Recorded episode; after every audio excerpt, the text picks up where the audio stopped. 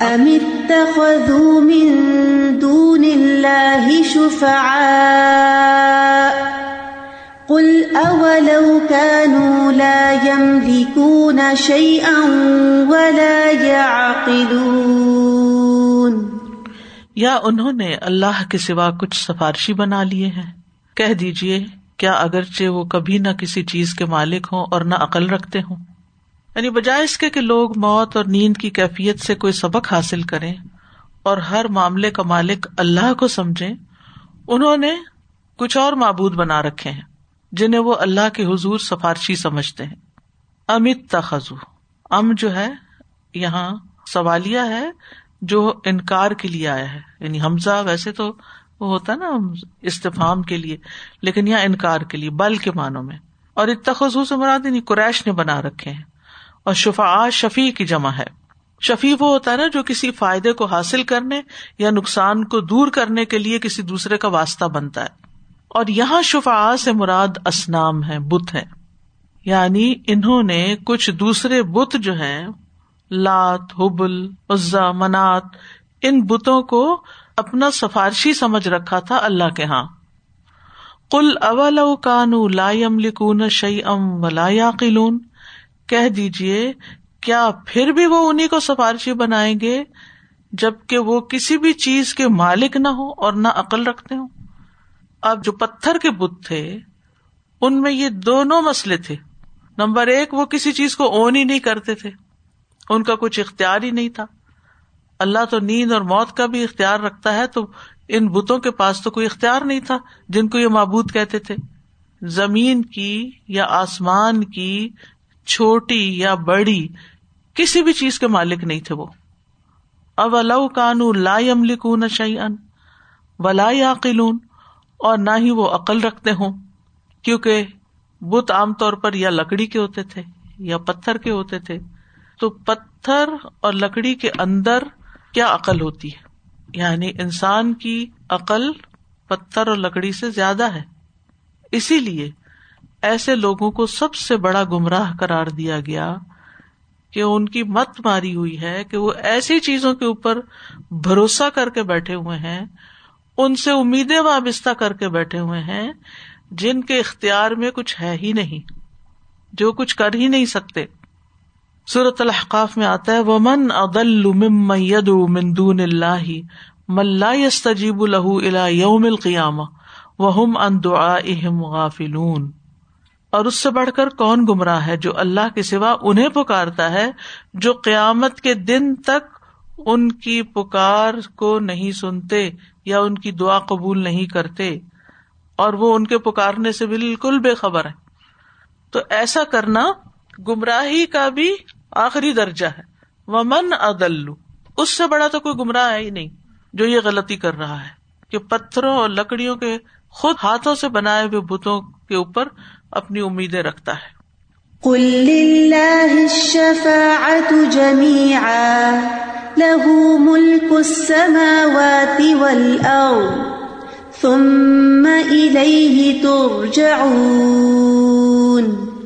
کہہ دیجیے شفات ساری کی ساری اللہ ہی کے اختیار میں ہے۔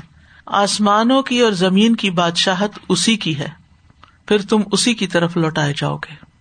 کل شفات جمیا ساری شفات کا مالک صرف اللہ ہے۔ یعنی شفات کی جتنی بھی قسمیں ہیں جمی جمی قسمیں، ان کا مالک صرف اللہ ہے۔ یعنی اللہ کی اجازت کے بغیر کوئی سفارش نہیں کر سکتا۔ جب کوئی کسی چیز کا مالک ہوتا ہے تو اس کی مرضی سے پھر کام ہوتا ہے نا۔ تو پھر ہمیں صرف اللہ ہی کی عبادت کرنی چاہیے تاکہ اللہ راضی ہو جائے اور شفات کے لیے کوئی سہارا ڈھونڈنے کی ضرورت ہی نہ رہے۔ شفات کی تین شرطیں نمبر ایک، اللہ کی اجازت۔ منز الزی یشو اندہ اللہ بیزنی کون ہے جو وہ اس کے پاس اس کی اجازت کے بغیر سفارش کر سکے؟ یعنی سب سے پہلی چیز، اگر کسی نے کسی کی سفارش کرنی ہے، تو سب سے پہلے وہ اللہ سے اجازت لے گا۔ دوسری شرط، سفارش کرنے والے سے اللہ راضی ہو، کرنے والے سے۔ یعنی اگر اللہ سبحان و تعالیٰ کو یہ پسند ہی نہیں کہ کوئی کسی کی سفارش کرے، اس کو الاؤ ہی نہیں کرتے اور اس کو پسند ہی نہیں کرتے، تب بھی سفارش فائدہ نہیں دیتی۔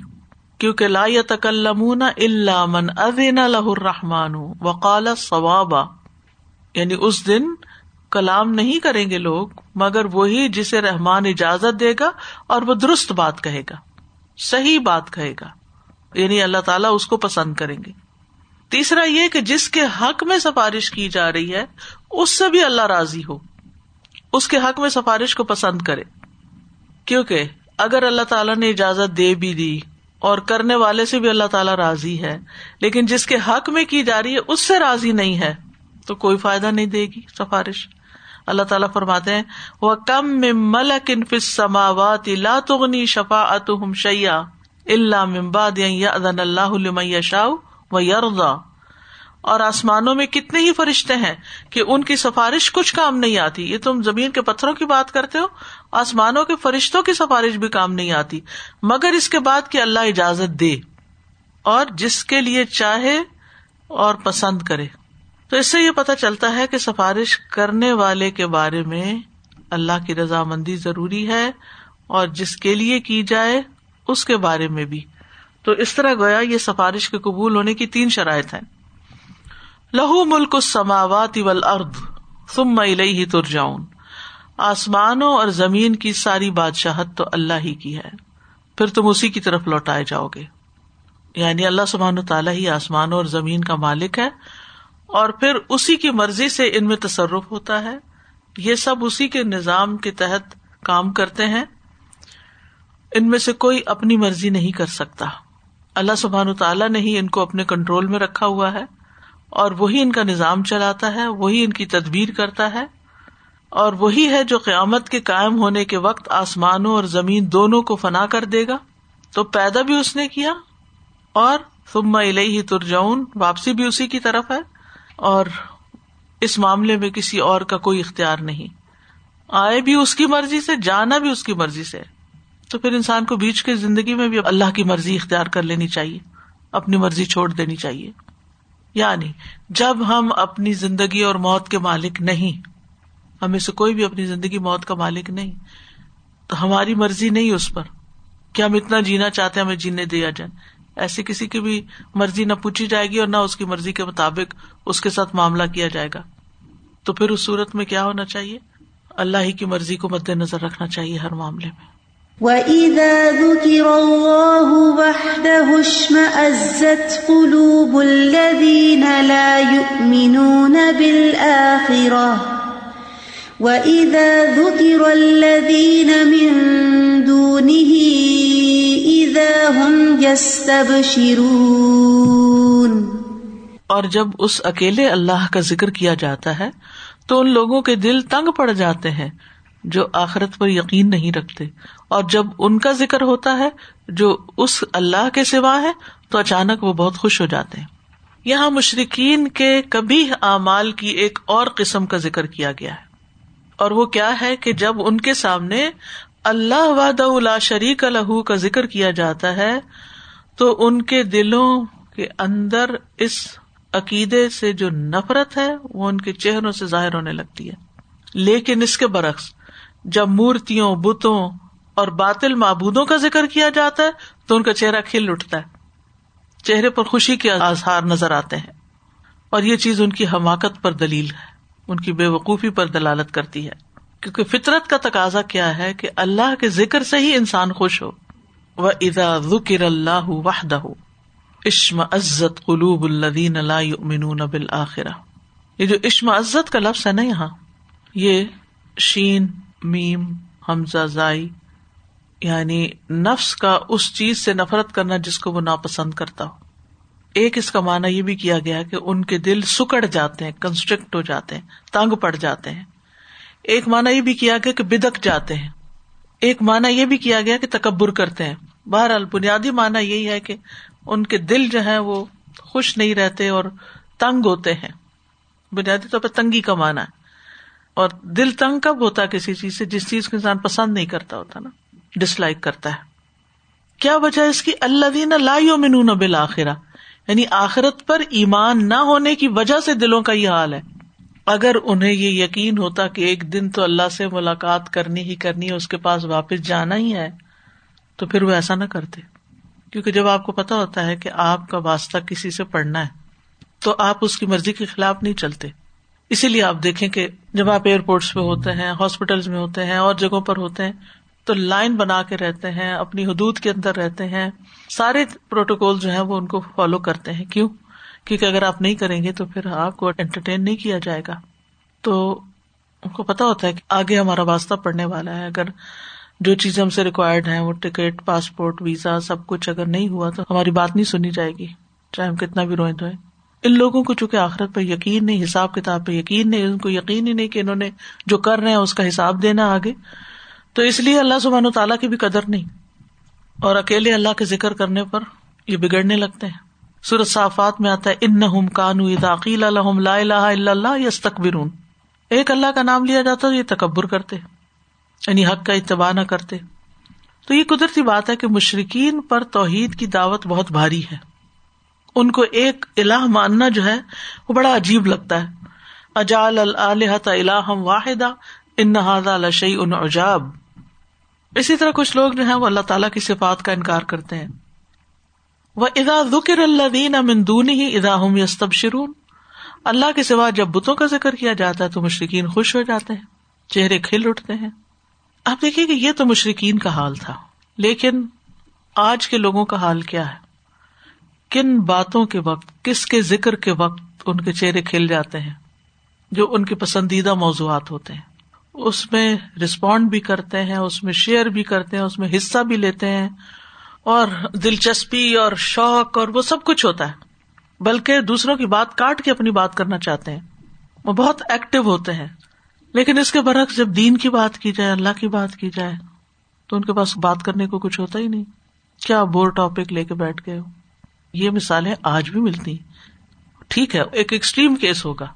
آج آپ دیکھیں کہ اگر کسی کو بتایا جائے کہ یہ اللہ کے رسول صلی اللہ علیہ وسلم نے فرمایا تو اچھا ٹھیک ہے۔ لیکن اگر کسی بڑے فلاسفر کا نام لے لیا جائے، تو ہم حیبت زدہ ہو جاتے اچھا فلاں کا کوٹیشن فلاں کا قول۔ دنیا کا ذکر ہو تو ہماری نیند کھل جاتی دین کی بات ہو تو ہم سونے لگتے ہیں، ہم بور ہونے لگتے ہیں۔ تو کیا وجہ ہے؟ انسان صرف اسی چیز میں دلچسپی لیتا ہے، اسی چیز کو انجوائے کرتا ہے جو اس کا شوق اور اس کی محبت اور اس کا پیشن ہوتا ہے۔ خوش ہو جاتا ہے۔ جیسے ایک سائنٹسٹ ہوتا ہے نا، تو جب وہ ریسرچ کر رہا ہوتا ہے تو اس کو اپنی مرضی کا جب ریزلٹ ملتا ہے تو اس کی خوشی دید نہیں ہوتی۔ دین سے محبت کرنے والے، قرآن سے محبت کرنے والے بھی جب ان کو قرآن کی کوئی بات سمجھ میں آتی ہے، کوئی نئی چیز ان کے اوپر کھلتی ہے، تو خوش ہو جاتے ہیں۔ ان کا دل کا حال بدل جاتا ہے۔ ہم سب کو بھی اپنا اپنا جائزہ لینا چاہیے کہ ہم کن مواقع پر بہت ایکٹیولی پارٹیسپیٹ کرتے ہیں، بہت خوش ہوتے ہیں اور کس چیز کا ذکر ہم انجوائے کرتے ہیں اور کس چیز کا ذکر ہمیں بور کر دیتا ہے۔ اور پھر یہاں اس آیت میں بھی کہ ایک اللہ کا ذکر، اللہ کی توحید کا اقرار۔ تو ہمیں دن میں کئی بار اس توحید کا اقرار کرنا چاہیے۔ لا الہ الا اللہ کا اقرار کہ اللہ ایک ہے اور وہی ہمارے معاملات کا ذمہ دار ہے۔ تو اس میں ہم دیکھیں جو ہمیں چیزیں سکھائی گئی جیسے آزان ہے اللہ الہ الا اللہ ہے۔ وزو کے بعد ارشد اللہ الہ الا اللہ ہے۔ نمازوں کے بعد لا الہ الا اللہ واد اللہ شریک اللہ صبح شام کے ازکار میں ہے۔ تو یہ بہت ضروری ہے کہ ہم اپنی دلچسپیوں کا جائزہ لیں۔ اپنے اندر کی خوشی دیکھیں کس چیز میں ہے۔ کہاں بار بار پلٹنے کو دل چاہتا ہے۔ وہ لوگ عرش کے سائے تلے ہوں گے۔ وہ سات لوگ جن میں سے ایک یہ ہے۔ رج قلب ہُ معلق ان بال مسجد جس کا دل مسجد کے ساتھ لٹکا ہوا ہے۔ یعنی ہوتا گھر میں ہے، ہوتا بازار میں، ہوتا ہے جاب پہ، لیکن اس کا دل وہاں ہوتا ہے۔ ہمیں بھی دیکھنا چاہیے ہمارا دل کہاں پڑا ہوا ہے۔ ہمارا دل کہاں پلٹ پلٹ کے جانے کو کرتا ہے۔ کون سا کام پلٹ پلٹ کے کرنے کو کرتا ہے؟ اور کس چیز سے ہم باقی خوش ہو جاتے ہیں؟ ہماری خوشی کس چیز کے اندر ہے؟ ہمیں سے ہر ایک کو اپنا جائزہ لینے کی ضرورت ہے۔ اور جس چیز کا انسان کو شوق ہوتا ہے، جس چیز کی محبت ہوتی ہے، اس کے لیے وقت بھی نکل آتا ہے، اس کے لیے تھکاوٹ بھی دور ہو جاتی ہے، اس کے لیے انسان مال بھی خرچ کر لیتا ہے، اس کے لیے انسان کہیں نہ کہیں سے کچھ اور کاٹ پیٹ کے اس کے لیے وہ سہولت فراہم کر لیتا ہے، کیونکہ اسے وہاں تک پہنچنا ہوتا ہے۔ اور جس چیز کا شوق نہ ہو، وہ سامنے بھی رکھی ہو، اچھی نہیں لگتی۔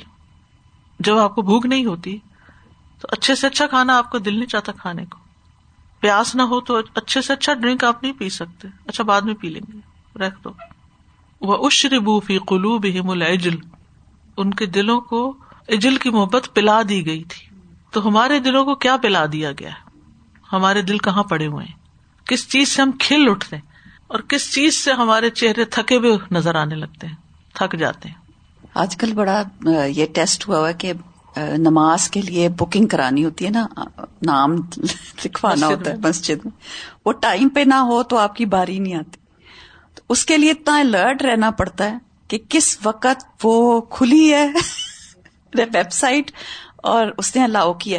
اچھا یہ خالی ہماری الخدا کی بات نہیں میں اور مسجدوں کی بھی بات کری۔ میں کسی اور سے اس دن بات کری تھی۔ تو وہ کہہ رہے تھے کہ تین چار انہوں نے ویب سائٹس کھولی ہوئی جنہوں نے نماز پڑھنی۔ وہ ایک میں نہیں تو دوسری میں ڈھونڈتے دوسری میں نہیں تو تیسری میں کہ کہیں نہ کہیں ہمیں اسپیس مل جائے۔ تو وہ اس دفعہ میں جمعے کو دیکھ بھی رہی تھی کہ میں کہتی تھی اللہ تعالیٰ کی قدرت ہے، اللہ تعالیٰ جس کے اندر یہ تڑپ ہوگی جس کے اندر یہ ہوگا کہ ہائے مجھے جگہ مل جائے کہ میں بھی ان لوگوں میں ہو جاؤں کہ میرا جمعہ ہو جائے۔ اور کچھ لوگ اتنے ریلیکسڈ ہیں دے ڈونٹ وانٹ ٹو اچھا ہوا تو ہوا، نہیں ہوا تو نہیں۔ پھر اسی طرح اپنے مال کے بارے میں سوچے کس طرح مال خرچ کرنے کو آپ کا دل چاہتا ہے؟ کہاں لگانے کو دل چاہتا ہے؟ کہاں لگا کے آپ کو سیٹسفیکشن ہوتی ہے؟ کہ میں نے صحیح جگہ اپنا مال لگا دیا ہے۔ خوشی ہوتی۔ کیا خرید کی خوشی ہوتی ہے؟ کس کو دے کے خوشی ہوتی ہے؟ اولاد کی خوشیاں کس چیز میں ہے وہ کیا کریں تو آپ خوش ہوتے ہیں۔ مجھے یاد ہے کہ جب میرا پی ایچ ڈی کا ریزلٹ آیا نا، تو انسان کو یہ ہوتا ہے نا، سب سے پہلے اپنے والدین کو بتایا۔ تو اس زمانے میں تو واٹس ایپ اور یہ تو کچھ سلسلے نہیں تھے۔ اور فون بھی اتنا مہنگا تھا کہ ایک منٹ کی کال ایک پاؤنڈ میں ہوتی تھی یو کے سے۔ پیسے جمع کرنے پڑتے تھے پھر کہیں دو تین منٹ کی کال اور وہ کرنے کا تو جب میں نے فون کیا اور بتایا اپنے والد کو تو کہتے ہیں، مجھے تمہارے حج کی زیادہ خوشی۔ میں نے کہا، میں نے چار سال لگائے ہیں اور اتنی جدائیاں کاٹی، اتنی مشکلیں دیکھی ہیں۔ حج تو بیچ میں ہی آ گیا تھا۔ میں اسٹڈی ٹور پہ تھی تو بیچ میں حج آ گیا تھا۔ ہم نے حج بھی کر لیا۔ اس پہ تو ہمارا کچھ خاص خرچ بھی نہیں ہوا۔ کچھ وقت بھی زیادہ نہیں لگا۔ تو لیکن ہر ایک کی اپنی چوائس ہے۔ تو آج میں سوچتی ہوں کتنے ماں باپ ہیں جو بچہ اگر کچھ کر کے آئے اور اسے کہ تمہاری نماز کی مجھے زیادہ خوشی ہے۔ بچپن میں تو بچوں کو اللہ کے طرف دھیان دلائیں بھی تو ان کو جو سامنے ماں باپ کے چہرے نظر آتے ہیں کہ کس بات سے خوش ہوتے ہیں، وہ دیکھتے رہتے ہیں کس بات سے خوش ہوتے ہیں۔ تو انہیں تو اس وقت ماں باپ کو ہی خوش کرنا ہوتا ہے نا۔ تو وہیں سے تربیت شروع ہو جاتی ہے کہ خوش ہونے کی چیزیں کون سی ہیں۔ وہیں سے سیکھیں گے کہ زیادہ اہم کیا ہے ہم زندگی میں۔ تو ہو سکتا ہے ہماری زندگی میں ہمیں رسپونڈ نہ کریں لیکن بعد میں ان کو بھی قدر آئے کہ ہاں واقعی اصل بات تو یہ ہے۔ اسٹوڈینٹس کی جب بات آتی ہے تو اتنی مثالیں ملتی ہیں سبحان اللہ اسٹوڈینٹس کی کہ کیسے کیسے ان کی زندگی کے مسائل ہوتے ہیں مشکلات ہوتی ہیں لیکن ان کا چونکہ دل قرآن کے ساتھ جڑ چکا ہوتا ہے تو وہ ان سارے مسائل کو اور مصائب کو اوور کم کرتے ہوئے کس طرح اللہ تعالیٰ ان کی مدد فرماتے ہیں ان کی آسانی فرماتے ہیں اور وقت نکال وقت نکال لیتے ہیں اور کر لیتے ہیں۔ شوق کی بات ہے بالکل۔ استاذہ جی یہی جیسے آپ نے فرمایا نا کہ والدین کا جس طرف رجحان ہوتا ہے بچوں کو دیکھنے کے۔ اب جیسے میں دیکھتی ہوں کہ جب یہاں ہمارا شروع ہوا تھا ٹو تھاؤزینڈ فائیو کا کورس تو جن جن ہم خواتین نے لیا اللہ کے عزن سے پھر سب بچوں کو بھی اللہ تعالیٰ نے توفیق دے دی. کیونکہ اسی دوران ہم سبھی دعائیں کرتے تھے کہ اللہ تعالیٰ بچوں کے لیے بھی ہو جائے. پھر آپ سے ریکویسٹ انگلش میں کروائیں انگلش میں کروائیں. پھر اللہ تعالیٰ نے وہ بھی کر دیا اور الحمد للہ پھر سب بچوں نے کر لیا وہ اللہ کے عزن سے. اب آگے ان کے بچوں کی ان کو فکر. ایگزیکٹلی وہ سلسلہ جاری ہو جاری ہو گیا. مجھے اس سے دو باتیں یاد آئی ایک تو یہ کہ میں پری ٹینس کو پڑھاتی ہوں ٹین ایجرس کو. تو جب بھی ہم صبح کو کوئی قرآن آیت پڑھتے ہیں کلاس میں تو کچھ بچے ہوتے ہیں جن کے چہرے ایک دم گلو کرنے لگتے ہیں۔ اور وہ چاہتے ہیں کہ آپ اور بتائیں اور بتائیں چھوڑیں آج یہ بات کرتے ہیں صرف۔ اور کچھ بچے ہوتے ہیں جن کا بس دل چاہتا ہے بس ختم کریں جلدی ختم کریں۔ Can't we just move on just move on تو میں یہ دیکھتی ہوں کہ جو یہ سوچتے ہیں کہ آخرت بہت دور ہے ابھی ہمارے لیے۔ ان کے اندر یہ فیلنگ ہوتی ہے کہ you know let's just get over it مگر میجورٹی بچے ان کے چہرے کھل جاتے ہیں۔ یہ سننا چاہتے ہیں ان کے اندر یہ شوق ہوتا ہے۔ اور مجھے آپ کے قصے سے یاد آیا کہ جب میں نے اپنا میڈیکل کمپلیٹ کیا تھا اور ہماری کانویکیشن تھی، اس دن کانویکیشن کے بعد سب چلے گئے دعوت پہ اور میں گھر آ گئی اور میں نے اپنا بک شیلف دیکھا، اس پہ اتنی کتابیں، اور میں نے سوچا اتنی کتابیں میں نے پڑھی، مگر وہ ایک کتاب جو پڑھنی چاہیے تھی وہ نہیں پڑھی۔ میری امی تھی، وہ ہر وقت مجھے بولتی تھی کہ بیٹا تم اتنا پڑھ رہی ہو، مگر جو پڑھنا چاہیے وہ تم نہیں پڑھتی ہو۔ اور پھر اس کے بعد امی کے کہنے پہ قرآن کورس جوائن کیا۔ تو واقعی اگر آپ اپنے بچوں کو بولتے رہیں تو کہیں نہ کہیں جا کے ضرور وہ نظر آتا ہے۔ امام کسائی کا آپ نے سنا ہوگا۔ کاف سے کسائی جو ہے۔ امام کسائی جو تھے، وہ فورٹی ایئرس کے تھے اور بکریاں چرا رہے تھے۔ تو ایک عورت اپنے بچے کو لے کے پاس سے گزر رہی تھی۔ تو اس نے اپنے بیٹے سے کہا کہ دیکھو، پڑھو، ورنہ تم بھی اس کی طرح چرواہے بنو گے۔ تو یہ بات لگ گئی ان کو۔ انہوں نے وہی بکریاں چھوڑی اور اس کے بعد پڑھنا شروع کیا اور آپ دیکھیں کہ کہاں پہنچے جو ون آف دا امام افقرات حمزہ اور کسائی اور لغت کے امام بنے. یعنی انہوں نے پھر دن رات ایک کر دی اور کہاں سے کہاں پہنچ گئے. تو اٹس نیور ٹو لیٹ اکثر مائیں پوچھتی ہیں اچھا بچوں کو پھر کچھ کہتے رہے میں تو ہمیشہ کہتی ہوں، کہتے رہے نہیں بھی اچھا لگے گا ان کو، کہتے رہے کسی وقت ان کو بات یاد آ جائے گی اور وہ اپنی زندگی کا رخ بدل لیں گے. تازہ جی یہی بات میں شیئر کرنا چاہی تھی کہ پیرنٹس پہ بہت ڈپینڈ کرتا ہے۔ ایک بچی میرے ساتھ پڑھتی تھی قرآن پاک تو عام طور پہ ماؤں کو یہ ہوتا کہ اب ختم ہو گیا تو بس ختم ہو گیا۔ انہوں نے کہا کہ نہیں، یہ مجھے نہیں چھڑوانا۔ پھر انہوں نے ان کو کہا کہ نہیں، یہ ریپیٹ کرے گی۔ پھر ریپیٹ ہو گیا، پھر کہنے لگی، نہیں، اب یہ حفظ کریں گی۔ تو ماشاء اللہ وہ بچی میرے ساتھ پچھلے چار پانچ سال سے۔ تو اس دن اس کا نا کوئی جوس کمپلیٹ ہوا تھا تو میں نے کہا چلے ابھی دو تین منٹ رہتے ہیں، آج آپ کو جلدی چھٹی دے دیتے ہیں، آپ کا جوس بھی کمپلیٹ ہوا ہے۔ تو جیسے بچی نے کوئی ایکسائٹمنٹ نہیں شو کی، تو آج کل کیونکہ ورچوئل ہوتا ہے تو آپ کو ایکسپریشن خیر پتہ چل جاتے ہیں۔ تو میں نے کہا، کیوں آپ خوش نہیں ہو رہی؟ میں نے آپ کو جلدی جانے کا کہتی ہے no because I love to read Quran تو میں نے کہا اچھا پھر ہم نہیں جاتے ہم اگلا جوس شروع کر دیتے یہ بچی فون پہ مجھے کہہ رہی ہے اور مجھے ایکسپریشن سے پتا چل رہا تھا کہ she is not very excite کو یا جلدی چھٹی ہوگی. کہ no beta because I love to read Quran ہمارے بچوں کو بھی ایسے آمین سم آمین. اور میں سوچی تھی کہ اس میں ماں کا کتنا ہاتھ ہے اس نے اس کو جانے نہیں دیا چھوڑا نہیں کہ اب کمپلیٹ ہو گیا تو ختم۔ ریپیٹ کروایا پھر اب حفظ کروا رہی ہیں ان کو سبحان اللہ۔ استاذہ جی مجھے خیال آ رہا تھا جب ہم یہ پڑھ رہے تھے شروع میں آیت کا حصہ کہ ان کے دل نفرت کرتے ہیں اور آخرت پر ایمان نہیں لانا چاہتے۔ تو میں سوچ رہی تھی کہ یہ جو دل کا سکڑنا، تنگ ہونا، بدکنا، یہ جنرلی بھی اگر آپ ہیومن بہیویئر اور سائیکی میں دیکھیں تو جہاں پہ بھی سینس آف ریسپانسبلٹی ریکوائرڈ ہوتا ہے نا وہاں سے انسانی نفس تھوڑا سا بدکتا ہی ہے اور نہیں کرنا چاہتا۔ آپ دیکھیں کہ کسی بھی گرون اپ کو یا بچوں کو آپ کسی کو بھی اگر آپ کسی بھی دین کے علاوہ بھی چیزوں میں ڈسپلن کرنا چاہیں آپ کا یہ چیز ایسے رکھنی ہے چیئر پش بیک کرنی کچھ بھی تو وہ تنگ دل چھکڑنے لگتا آپ کو چہرے پہ نظر آ جاتا ہے کہ بات اچھی نہیں لگ رہی رائٹ وہ ریسپٹیو نہیں ہوتے۔ تو میں یہ سوچ رہی تھی کہ دین کے معاملے میں بھی کیوں نہیں لوگ ماننا چاہتے آخرت کو؟ کیونکہ آخر آخرت کو ماننے میں اتنا بڑا چینج آف لائف ہے چینج آف مائنڈ سیٹ ہے۔ You really have to be responsible for every day every minute جب سونے جا رہے ہیں، جب جاگ رہے ہیں، آپ کو مسلسل اپنے اوپر چیک رکھنا ہے۔ تو یہ چیز انسانی نفس پہ بھاری ہے۔ اور آخرت پہ جا کے ملاقات اللہ سبحانہ تعالیٰ سے ہونی ہے۔ تو اس لیے اللہ سبحانہ تعالیٰ کی توحید جو ہے، وہ ان کے دلوں پہ اتنی بھاری پڑتی ہے۔ تو میں سوچ رہی ہوں کتنا ضروری ہے۔ اور یہ بھی، یہ بچوں کی تربیت سے بات ہو رہی تو مجھے خیال آ رہا ہے کہ اٹس آل کمنگ ٹوگیدر جو گریجولی جو ماں باپ بچوں کو ریگولر لائف میں بھی ڈسپلن رکھ رہے ہوتے ان کے بچے جب دین سے ایکسپوز ہوتے ہیں ان کو وہ بھی چینج کرنا ڈسپلن لینا مشکل نہیں لگتا۔ لیکن if you yourself don't have any respect for any limits دنیا میں بھی تو آپ کو دین کی لمٹس بھی نہیں اچھی لگتی کیونکہ آپ کا ٹیمپرمنٹ ہی نہیں ڈیولپ ہوا بالکل۔ قل اللهم فاطر السماوات والأرض عالم الغيب والشهادة. عالم الغيب والشهادة أنت تحكم بين عبادك. أنت تحكم بين عبادك فيما كانوا فيه يختلفون. آپ کہیے، اے اللہ آسمانوں اور زمین کو پیدا کرنے والے، ہر چھپی اور کھلی چیز کو جاننے والے۔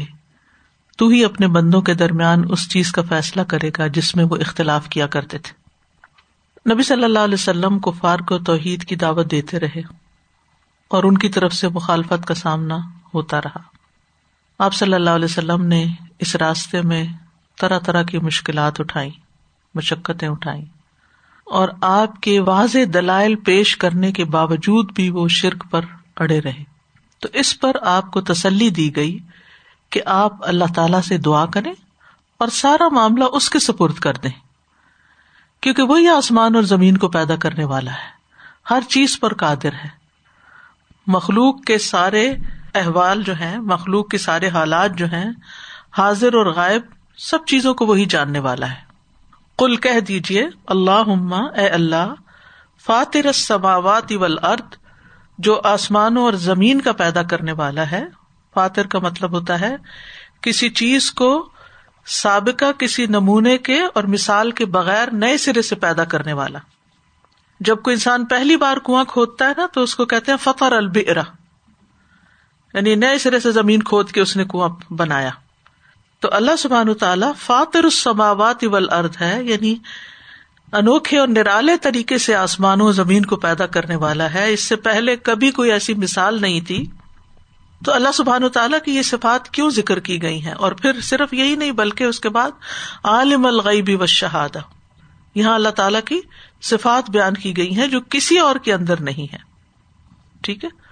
پیدا کرنا، حکم دینا، اللہ کے اختیار میں، اور پھر اپنی مخلوق کو جاننا، غیب اور حاضر کو جاننا، یہ بھی صرف اللہ تعالیٰ ہی کی صفت ہے۔ یعنی اللہ تعالیٰ پوشیدہ اور ظاہر ہر چیز کو جاننے والا ہے۔ ماضی اور مستقبل کو جاننے والا ہے۔ دنیا اور آخرت کو جاننے والا ہے۔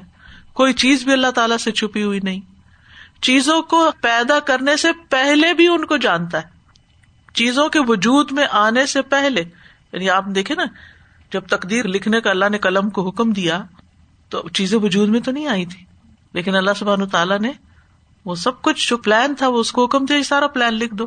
اسی طرح کوئی انسیڈینٹ ابھی واقع نہیں ہوتا، لیکن اس کو پہلے سے ہی پتا ہوتا ہے۔ اور وجود میں آنے کے بعد بھی اس کو پتا ہوتا ہے۔ اور یہ چیزیں انسان کو نہیں پتا ہوتی۔ انسان غائب نہیں جانتا۔ انسان صرف ان چیزوں کو جانتا جو اس کے سامنے ہوتی۔ دیوار کے پیچھے کیا ہے؟ نہیں پتا کسی کے دل میں کیا ہے؟ نہیں پتا مستقبل میں فیوچر میں کیا ہونے والا ہے؟ نہیں پتا بلکہ انسان تو اپنے ماضی کو بھی بھول جاتا ہے۔ تو انت تحکم بین عبادی کفی ماں کانو فی ہی اختلف ہوں آپ بندوں کے درمیان فیصلہ کریں گے جن معاملوں میں وہ اختلاف کرتے ہیں۔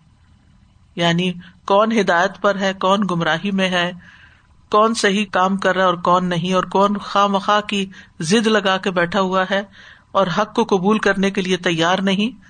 تو یہ سب فیصلے اللہ تعالیٰ کرے گا۔ تو یہ ایک طرح سے نبی صلی اللہ علیہ وسلم کو تسلی دی گئی۔ نبی صلی اللہ علیہ وسلم تحجد کے وقت اللہ تعالیٰ کی ان صفات کے ساتھ اللہ تعالیٰ کو پکارا کرتے تھے۔